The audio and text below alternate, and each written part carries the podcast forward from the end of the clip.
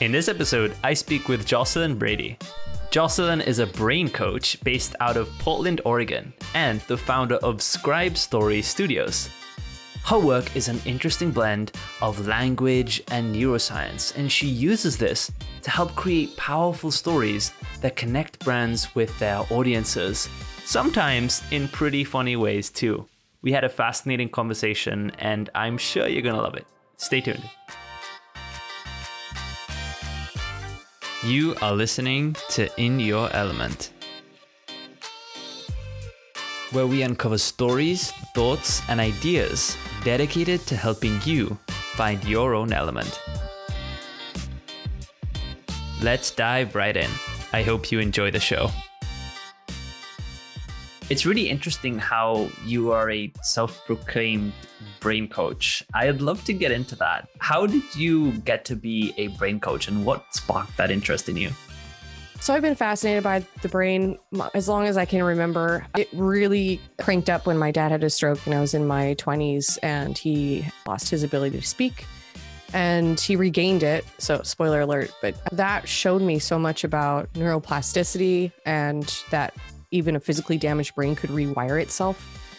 And later, I, you know, I started up my own story consultancy. I was helping these really big brands tell stories, and um, and I would start teaching workshops to their marketing teams. And I found myself sneaking more and more of the neuroscience into the storytelling workshops. And I was like, this is this is my jam. Like, this is so interesting. You guys, this is so cool. Look what's happening in your brain. They're like, yeah, okay, but we're selling a brand and and a couple other things that were part of that. I realized that I loved how people felt when they came out of a workshop and all of that curiosity was flowing and the joy and people connecting but without any kind of continued encouragement or container for that people tend to fall into the confines of the corporations they work in when i was working at these big big corps I just wanted people to feel like they it's it's okay to be yourself.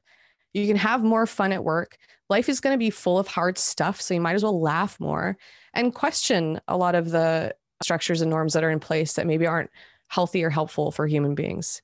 So I got more and more into how can I help people's brains tell better stories so they can live well versus tell helping these brands tell better stories to sell. And in 2016, I found this place called Neuro Leadership Institute. So I about a year later, I got my certification and practiced on people mostly in secret while I was running my other business. And yeah, so now it's been four ish years. And I finally came out officially as a brain coach in 2021. So, brain coach in 2021. And what were you doing before that? So I was running a brand consultancy. It's called Scribe. I started it in 2008 and it grew from from me in my second bedroom rental going, what am I doing? I just want to earn a sandwich to all of a sudden growing I was also extremely dedicated to my work and I was getting an MFA in creative nonfiction writing at the same time. So it was just like, when I'm not writing, I'm writing. it's so fun. And and this grew really quickly. So over time i was amassing a team. I was like oh I, now i'm running a business. I have to get help. And you know this thing started to grow beyond what i ever imagined to the point where there's projects going on. I was no longer even aware of everything. And my job became mostly from being the writer to overseeing writers to like now i'm the ceo of, of a company. And i loved doing the working directly with other C levels. So I was doing a lot of that, working with marketing directors and C levels and C suite teams and working on literally developing brand voices for multi billion dollar brands and figuring out how to train teams on how to tell these brand stories and how to be consistent and how to show up, how to have a personality, how to be distinct in the market alongside these really big brands from like, you know, UK and LA, London, Atlanta, New York. And then me and my team in Portland are like scattered all over. So I'd be really curious. Can you share an example of one of the learnings that you've taken from neuroscience and how you actually apply that working with these brands? Something that comes to mind often is just a really simple way of thinking about how we approach the world. And that is we tend to have two primary states, and that's toward and away. So either we're toward, meaning open, receptive to new experiences, are more playful, creative, you know, finding more flow, the best side of us typically, ready to explore and have an adventure and laugh a lot. And then we have the you know, away, which is nope, I feel threatened. I'm shutting down. I'm going into my cave. I'm hiding forever. No one can touch me. Stay away. I'm keeping everything I have. Ugh. And it's just the more reactive, fear reactive state. And our brain has a really strong negativity bias. So, because its job is to keep us safe. So, when it sees stuff that's new, it's going like, that's a threat. We don't know this before. You haven't experienced this. Let's put all the sirens off to, to, to warn you. And just to have that as a principle to think of, it's like, okay, we can kind of tend to be this way or that way, understanding that's how we work and how can we get into a more toward place when we do feel like we want to shut down and it's going against our better nature to do that. Obviously sometimes we need to rest and, and close close up shop but but being more aware we can be more deliberate in our choices.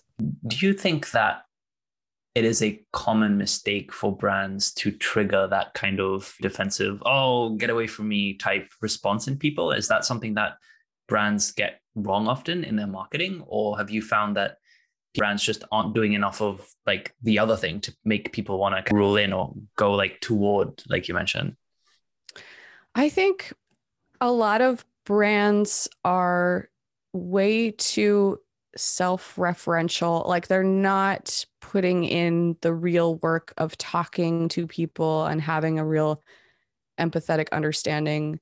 We saw so much of it in the last year right sort of like this virtue signaling brand fest and everyone's like well here's what i say now or we see it now like well i better put up my rainbow flag but then there's no substance behind it. It's like, why?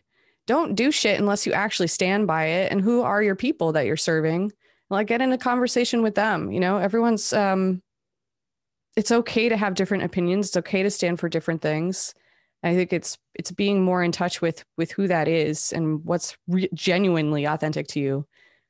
I don't know if that exactly answered your question, but that's that's my initial reaction to what I see brands doing. It's like just shut up and listen and be real and it's and like experiment and play. I think there's so much truth to that, you know. I think some of my favorite brands, they have this feeling of authenticity to them. The ones that you can tell they put in effort to try and have like a sense of personality or cut through a lot of this like cold corporate speak. It's got no personality.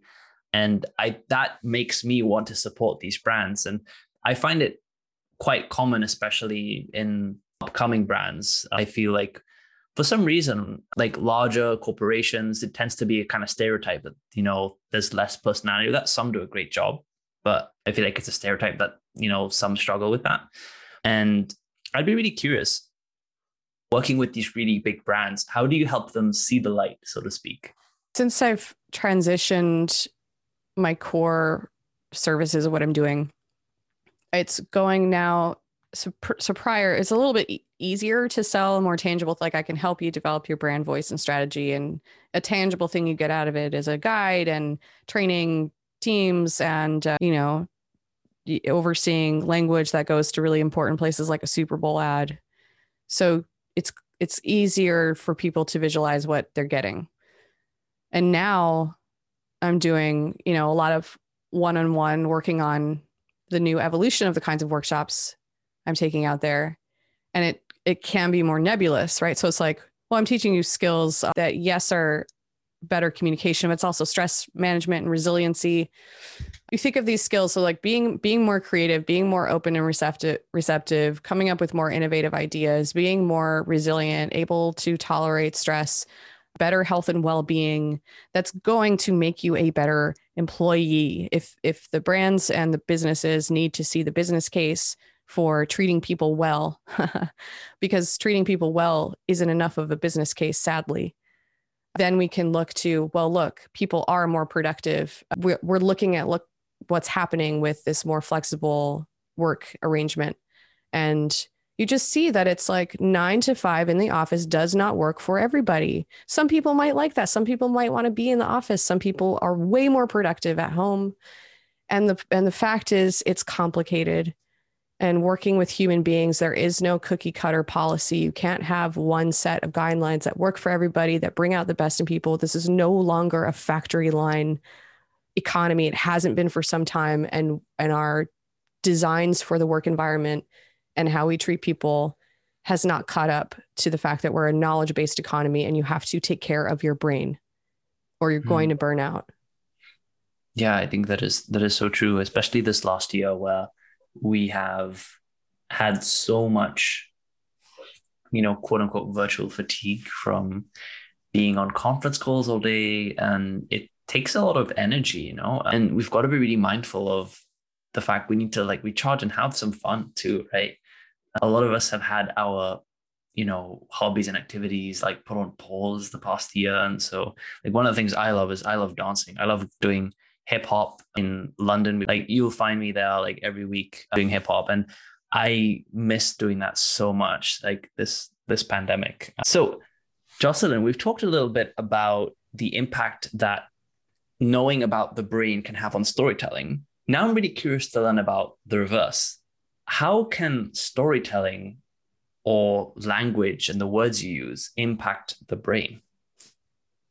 Oh man, I mean, so think of your brain as a storytelling machine. It's how we understand and make sense of the world, right? Everything mm. is story. It's filling in details when it doesn't know things and for to help us make sense, but also sometimes to our judgment. The language we use, if you think about it, something as simple as so interoffice uh, relationships. If someone is saying if a boss is saying to an employee you didn't finish this. Why didn't you finish this? It's immediately going to put that person on the defensive. If you just simply change a language to hey i noticed you didn't finish this. Can i ask is this still important to you? Or how can we prioritize it differently just slight change of language and tone puts person it's like the difference between again the and away right? Like you can have someone be in that really defensive space and they're going whoa wait wait a minute. No don't you don't get to judge me and all this world that's going on and you, you start uh, you stop listening you shut down because you don't we don't like being attacked. Um so those just thinking of that like how you're relating with other people using language how triggering and provocative it could be like we've seen what's the last year with this too. It's just how we treat people based on one visible thing. And it's extremely powerful how we put people, how we identify people, and how we create all these associations through labels. And half the time, we don't even know what the full context of these things mean. So I think it's being very kind with the language we use with ourself and others and being as curious as we can when we don't understand something trying to notice okay i'm feeling uh, like i'm going to shut down or defensive what can i do here to calm myself down and maybe maybe explore maybe i don't understand something quite right or maybe i'm not seeing eye to eye with this other person uh, where's where's an opportunity where i can ask a question. Some people aren't worth it and it's like you don't want to get in a fight and you need to just take care of yourself.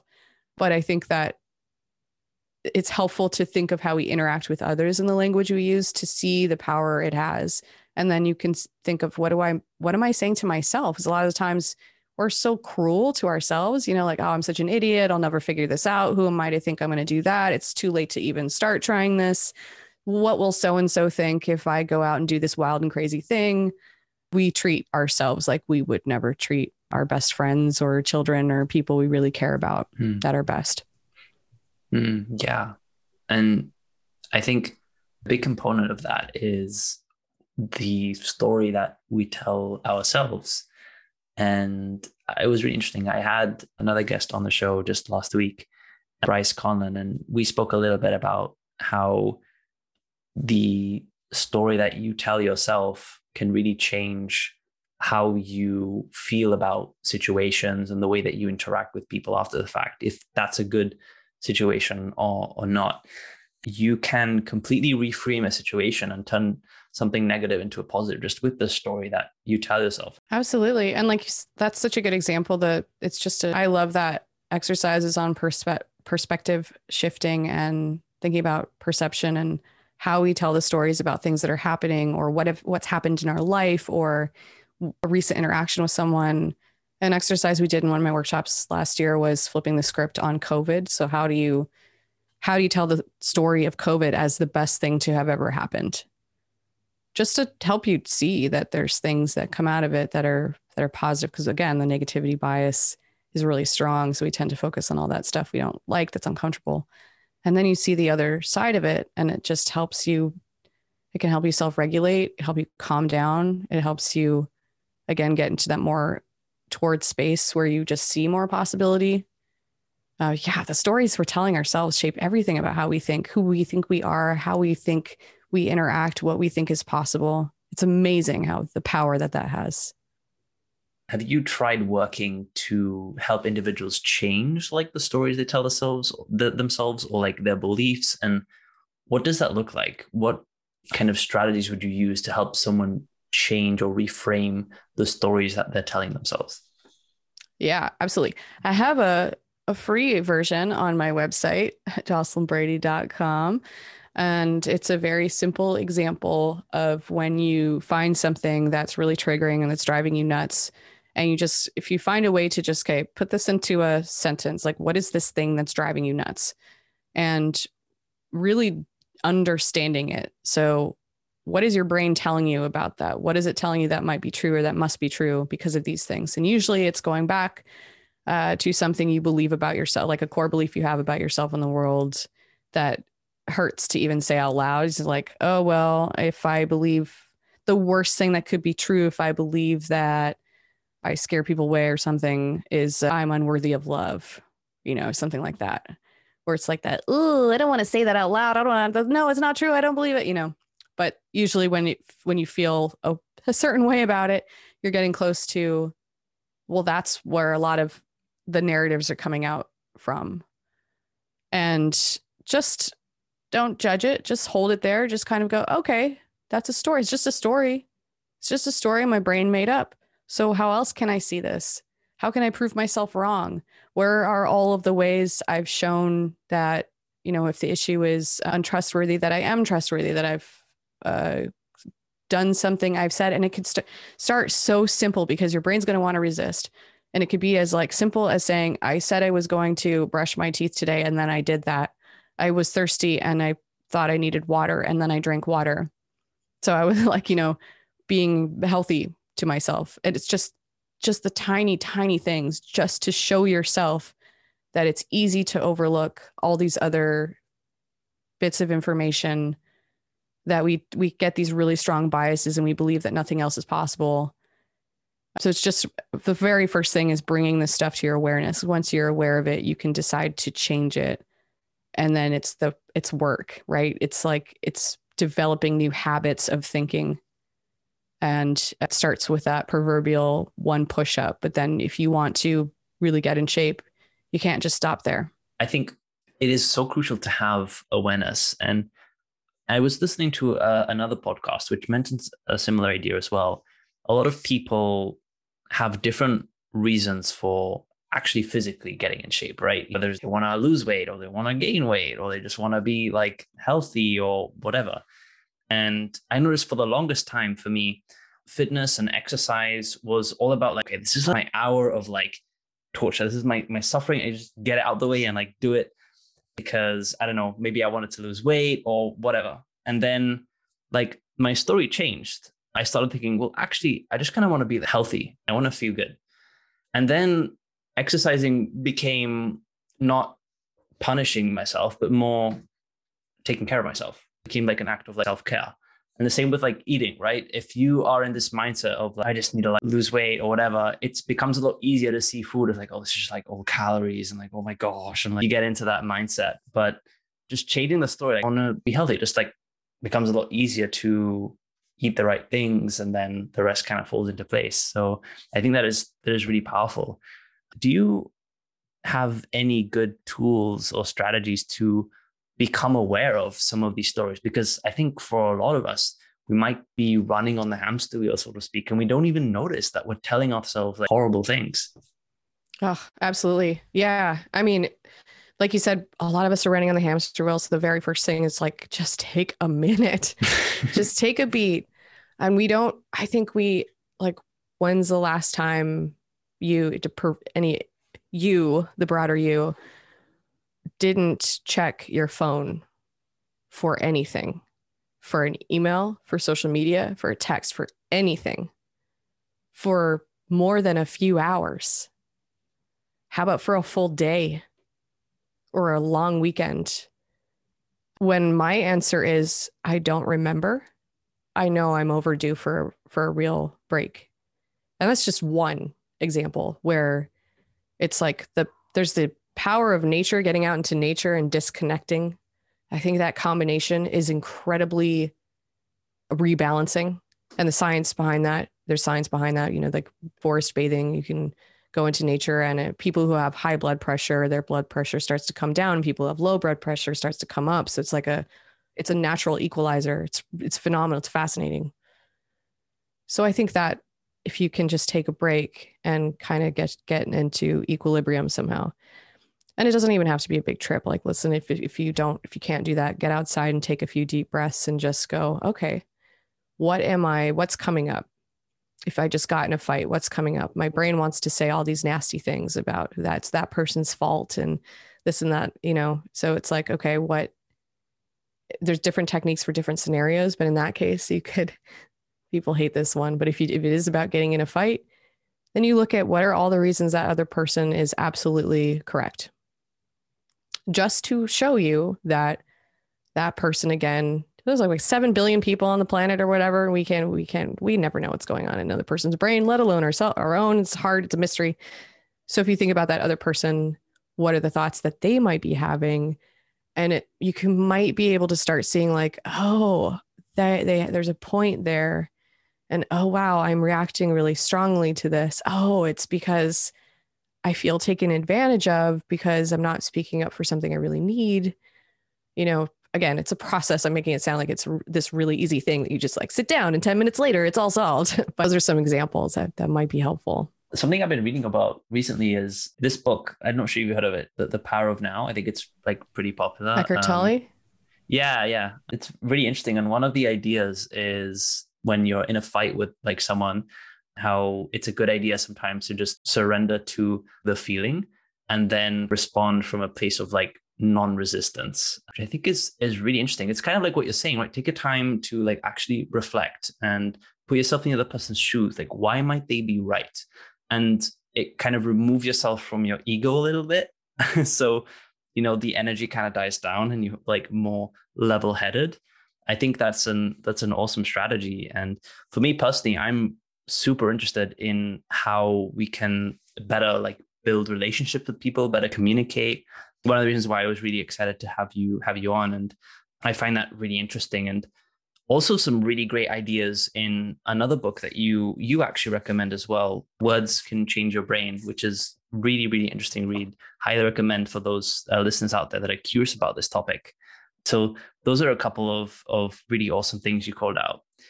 Now, something else I'd love to get your your thoughts on is we we just touched upon this idea of of burnout and how nature's really rebalancing and whatnot. Do you have any other uh, strategies that either you use or you recommend to help rebalance, avoid burnout, and what might those be? Yeah. Excuse me. my voice is burnt out. It's like there's a cat hair sticking out of my microphone. Okay, hello. Don't get a cat. So I think again, there's it's it's very personal and contextual, but it is the number one thing is can you just take a minute and step back and see where your energy is going? I mean, things like an energy audit, just sort of looking at where are you spending your time and attention and focus for the majority of the day if you look if you look over multiple days you might start to see some patterns sometimes with burnout it's really hard because we just we don't know we're just spinning everything just feels like a chore And, you know, it's just this one slog of frustration. There's a term that I think it was a New York Times article that just came out. Somebody was just talking about it yesterday where the, they're saying that we're languishing. So it's like not necessarily everyone's in burnout. It's just a sense of languishing. Like it's this, we've gone through this long, weird stretch of what is time. And now it's like, are things going to be back to quote normal? What does that even mean? And man, I just keep coming back to that number one thing is like take a take a minute and recharge. Uh, find something that nourishes you. For my boyfriend, it was recently he was questioning some things about what he's doing with career and work and and he hadn't seen his family in more than a year. It's like go home. Like they live in the Netherlands. Like go home. That go to where you grew up, to where you know these people love you. You have these really great friends there. Despite lockdown, you'll probably be able to have some time where you just, your only job is to be.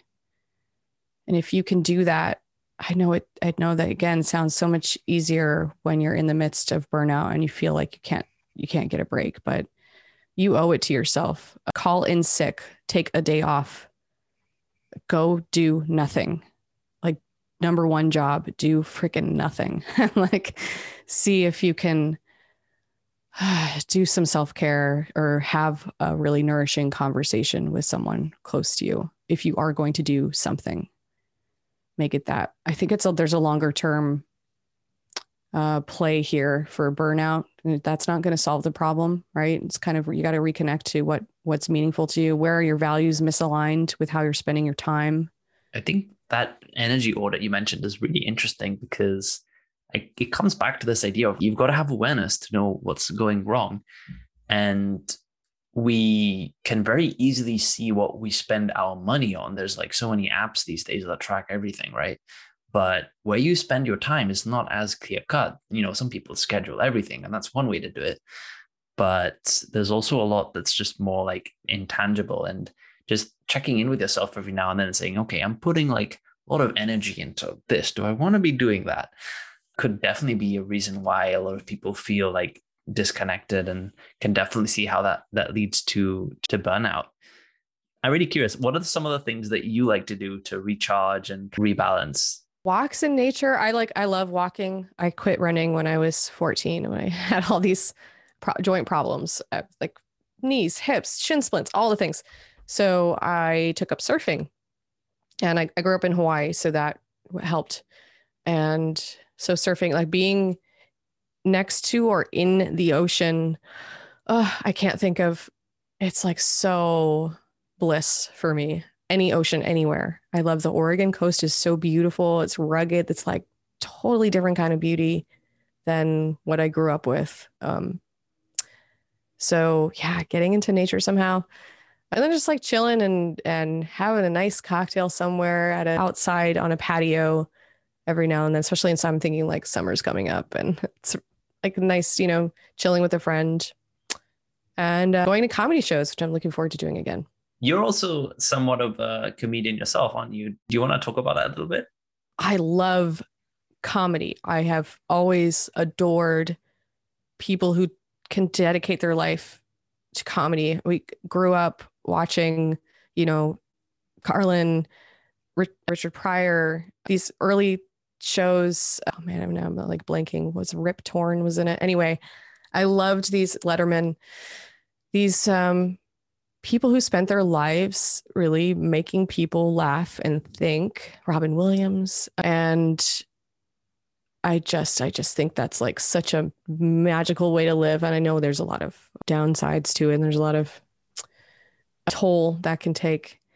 But watching people today, like Dave Chappelle, I didn't do stand up comedy, but I did host a show for a couple of years with stand up comedians and storytellers after taking about four years of improv and thought, I do not want to put on an improv show because mm, when it's bad, it's. Mm, you don't anyway i wanted to have i wanted to have something a little more curated and uh, and to bring together these you know, storytelling and stand up comedy aren't necessarily thought of at the same venue. So it's like this funnier angle to stories, and really good stand up comedians are naturally really good storytellers at a wine bar. And that was really wonderful. And these comedians, I cannot take the credit, but I will like name drop.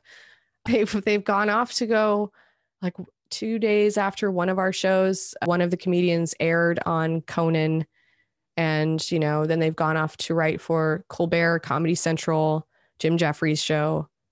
Yeah, I'm like we pick good talent. so yeah, it's people coming out of Portland and moving to LA, and uh, they occasionally come back and forth.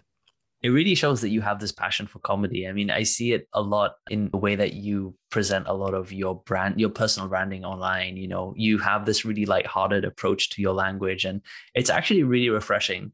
And it makes you seem like a really fun person to work with as well.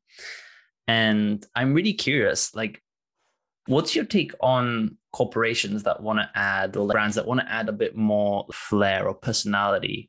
Do you recommend that they'll try and be more funny or like how does that usually fly?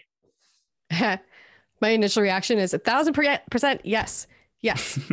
Try it be funny. It's not going to be appropriate for every situation but it's like ugh, i think a lot of the issue is a lot of these corporations are so risk averse that they think that it's difficult for them to be funny because if something's funny to one person, they're like, this might be offensive. I mean, I there's been times where what there's a there's an exercise I do that's called shitstorming, and uh, I didn't make up somebody else has used that name surely before, and but I'm like it's shitstorming. That's what it's called. You think of a shitty project and then you shitstorm, like brainstorming, but for shitty products, and mostly that's fine with people, but every now and then you'd be like, well, that might be offensive to somebody in the audience. I'm like me being a woman here might be offensive to someone, but I'm not going to stop doing that. So, I mean, lighten up. Come on, let's try some stuff and, uh, you know, embrace that playfulness, that childlike wonder when, you know, you could look at something go, wow, that's so fun or that's so cool or I never thought that would make me laugh. Why not try it? Why not try to bring someone a smile or a laugh today?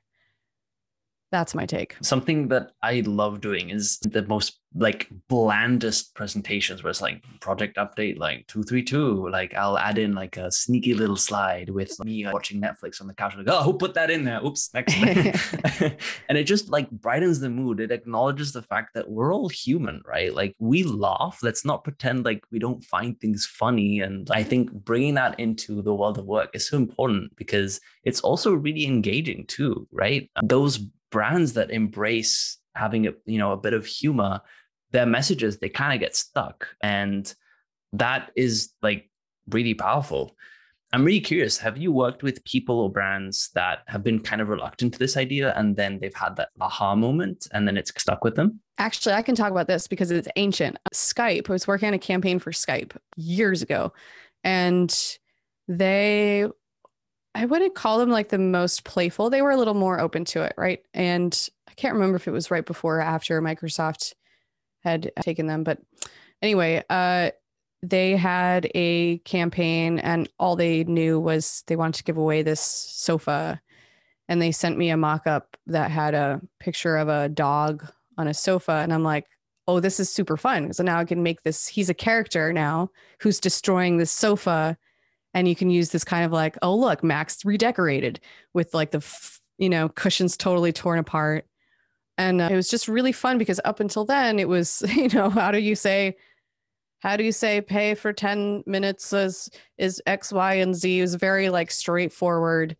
Get get skype to go or yeah, i can't even remember the old headlines they were so boring. I wrote them. I can say that and uh, and so this was one of those times I actually saw them embrace, like, yeah, play with it, have fun, and uh, yeah, it was extremely rewarding. And like, it's I remember it. It's like the one cam campaign I really clearly remember.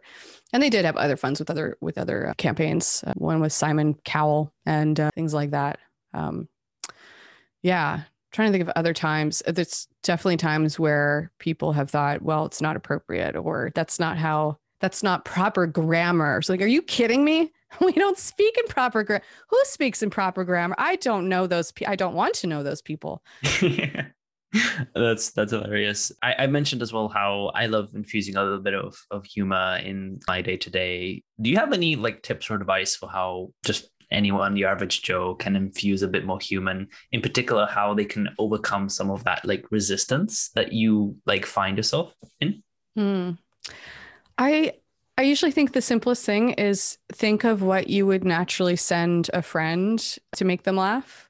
You know, because we do that. All of us do that. We're all we all have capability to be funny and to bring some levity to situations. So it's like if you would send this to a friend like a gif or a joke or a comment, and you can also think of like what you might send your mom or dad to laugh if you're a little more like, well, the corporation won't be have the same sense of humor as my friends, but maybe as my mom.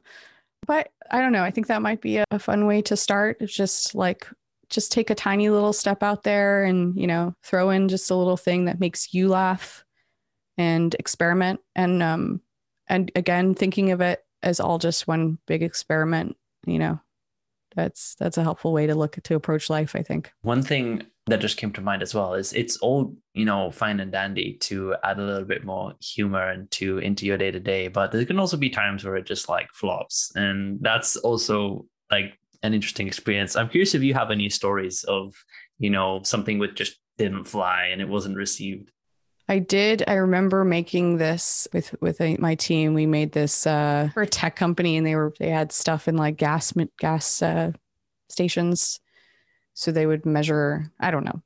It's like, I don't understand everything that we write about. Just give me enough information that I need to know. And and we thought it was hilarious to have a picture of Thelma and Louise and a quote, the headline, something like, like a pump and run, but legal. Because they were talking about pump and runs at the gas station and uh, I don't know. It just made we were all like, "This is hilarious." Why? Obviously, you would totally take this. They there so many times I've been told tone it down, and that was one of the many times. It's uh, honestly, it's been so many times I don't remember them all distinctly because I would just constantly be like, "Yeah, but this is way funnier." Here, here's this line, and they're like, "No, we're going to put just like welcome team." You know, it's just like something very. So honestly, taking doing this Tiny Tips series is the first time that I've really made something for me in years 13 years or so besides doing my mfa thesis which was working on human animal relationships. This is the first thing i've made where i don't have somebody telling me tone it down jocelyn or there's four other people who need to review it today or take out this part. It's like nope. I get to i get to make something that is a demonstration of how my brain works, which you can see. It's like blah, blah, blah, blah, and uh, it's so much fun. Yeah. I also had this conversation with a couple of other guests on the show where we've come across the topic of creativity. And one recurring theme is that a lot of people think that creativity is just, oh, like out of the box thinking. But it seems to be that it actually does help to have like a box so to speak like a set of like constraints. And it's it's a bit hard to be creative when there's just everything's just so broad. So i'm really curious do you find it easier when you are trying to be funny like for yourself versus within like a set of parameters that you're given by say like a company that wants like so and so or do you like handle both just as well? What's that like when I'm working on stuff for a company, I'm usually working with people that I love to make laugh also, or they love to make me, we love to make each other laugh. And we're sort of aware of the things that the client will never accept. It's one of my favorites, and his name is Matt. I call him British Matt behind his back. He's based in the UK, and and we've been working together for his lot like 12 or 13 years. And uh, we will constantly just send each other ridiculous. Like, Here's a headline idea, or you know, and we know it won't it won't ever fly. So we don't even bother putting it in. But, you know, working on my own stuff, it's uh, the, you know, pros and cons, right? On that side of it, I don't really know. I just have to, if I think it's funny, it's going in. And I, hopefully other people also find it funny. Because, like you said, not everything can land and not everything's going to make sense with everyone. And when you're making a video, you don't, you can't just like quickly change something once you've released it. So it does feel like a, a little more of a risk. And speaking of containers, for me, it was helpful to say, I'm just going to give myself two minutes. What what can I make in two minutes about a particular point? And that was extremely helpful. That's a really good idea. Like time constraint isn't like a really interesting constraint on creativity. And in fact, one concept that I picked up from this book was to limit your conversation for like 30 seconds because you have to be a lot more thoughtful of what you're going to say. And it kind of, you know, gets rid of a lot of the the fluff and things that and a lot of negative emotions actually.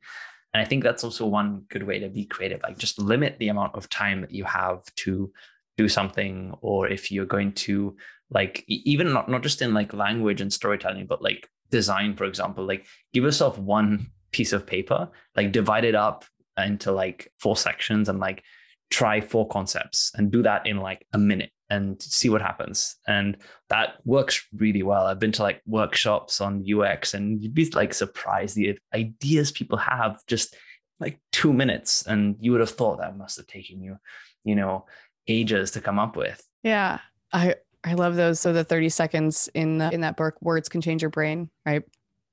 I feel like on a podcast, I'm like, I have no idea. I feel like I've been talking for like three hours when I'm answering the question. This is a good reminder, but it's such a good, you know, being concise in how you communicate and very careful with your words is doing a service to both brains. Yeah. And that point about when you put if you're trying to solve a problem, especially, you just go, I'm just going to put a timer on for a few minutes. And like you said, it's like you got two minutes to come up with a solution. There you go. You'd be surprised what what your brain can come up with in those constraints. So, Jocelyn, I know that we are coming up to the top of uh, the hour soon, but I'm really curious, given all this time that you spent working with stories, with brains, if you could choose like one brand that you feel does an amazing job of telling stories and being funny as well, which one would you pick? It could be one that you work with, that you don't work with, or one that's just top of mind at the moment. Oh, that's such a good question. Who is doing funny stuff right now? You know, I think it's like Burger King and, and Wendy's have been really funny on uh, social media. They take a lot of risks. Burger King has taken a lot of risks and gotten a lot of flack for it, but they keep going. They had that whole, you know, moldy burger campaign, which to me was kind of funny, but I don't, I don't think that that was the intention. Man, I'd have to think about that though. Who's doing a really good job in in being funny with branding right now? Who comes to mind for you? I think the example you brought up of Wendy's is really like topical because I was speaking about this with a, some friends a couple weeks back that you know they stream on Twitch that's like no, I didn't insane. know that. and it's not just them. There are a lot of other fast food brands that are doing the same thing, right? Like there's this Spanish KFC brand that their Twitter is just insane. They post the most like garbage memes, and I say that like it's just hilarious, right? I i'm from Gibraltar, which is like at the bottom of Spain. So like I I speak some Spanish, and I'm I'm looking at these. I'm just thinking like that, that's insane. And they also stream on Twitch. And they streamed a couple weeks ago themselves playing Grand Theft Auto as Colonel Sanders. and I'm just thinking, like, that is so risky. Someone had to sit in a boardroom and say, you know, like, that's a great idea. You know, let's yeah. let's let's let's do that. Let's play Grand Theft Auto on Twitch. That's our new marketing strategy. Like, what? it's just insane. Pretty brilliant, though, right? Man, they know their audience. They know who they're getting to. Yeah, absolutely. I admire that they they're willing to take that risk and also be so like mod- modern as well, right? Like Twitch is a really like you got to be pretty like modern hip. There's probably some really young people running their like marketing division, but it's really cool to see. So, yeah, that's one thing that comes to mind.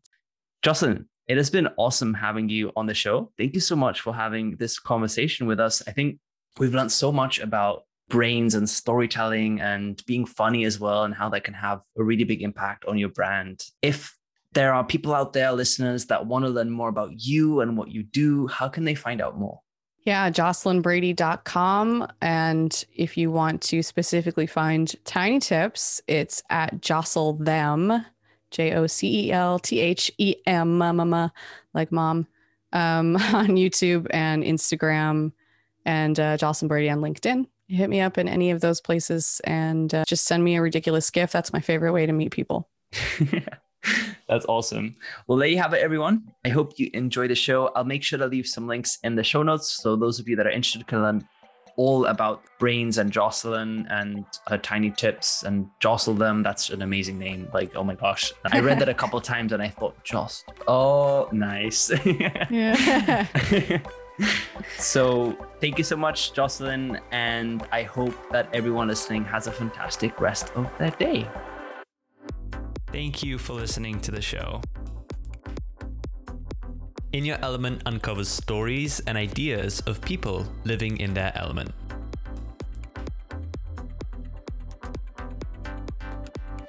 If you know someone who has a great story or have a story of your own you'd like to share, then get in touch and join our growing community at inyourelement.fm. I would love to see you back here for next episode. As always, keep being you, keep crushing life, and keep finding your element. I'll see you in the next one.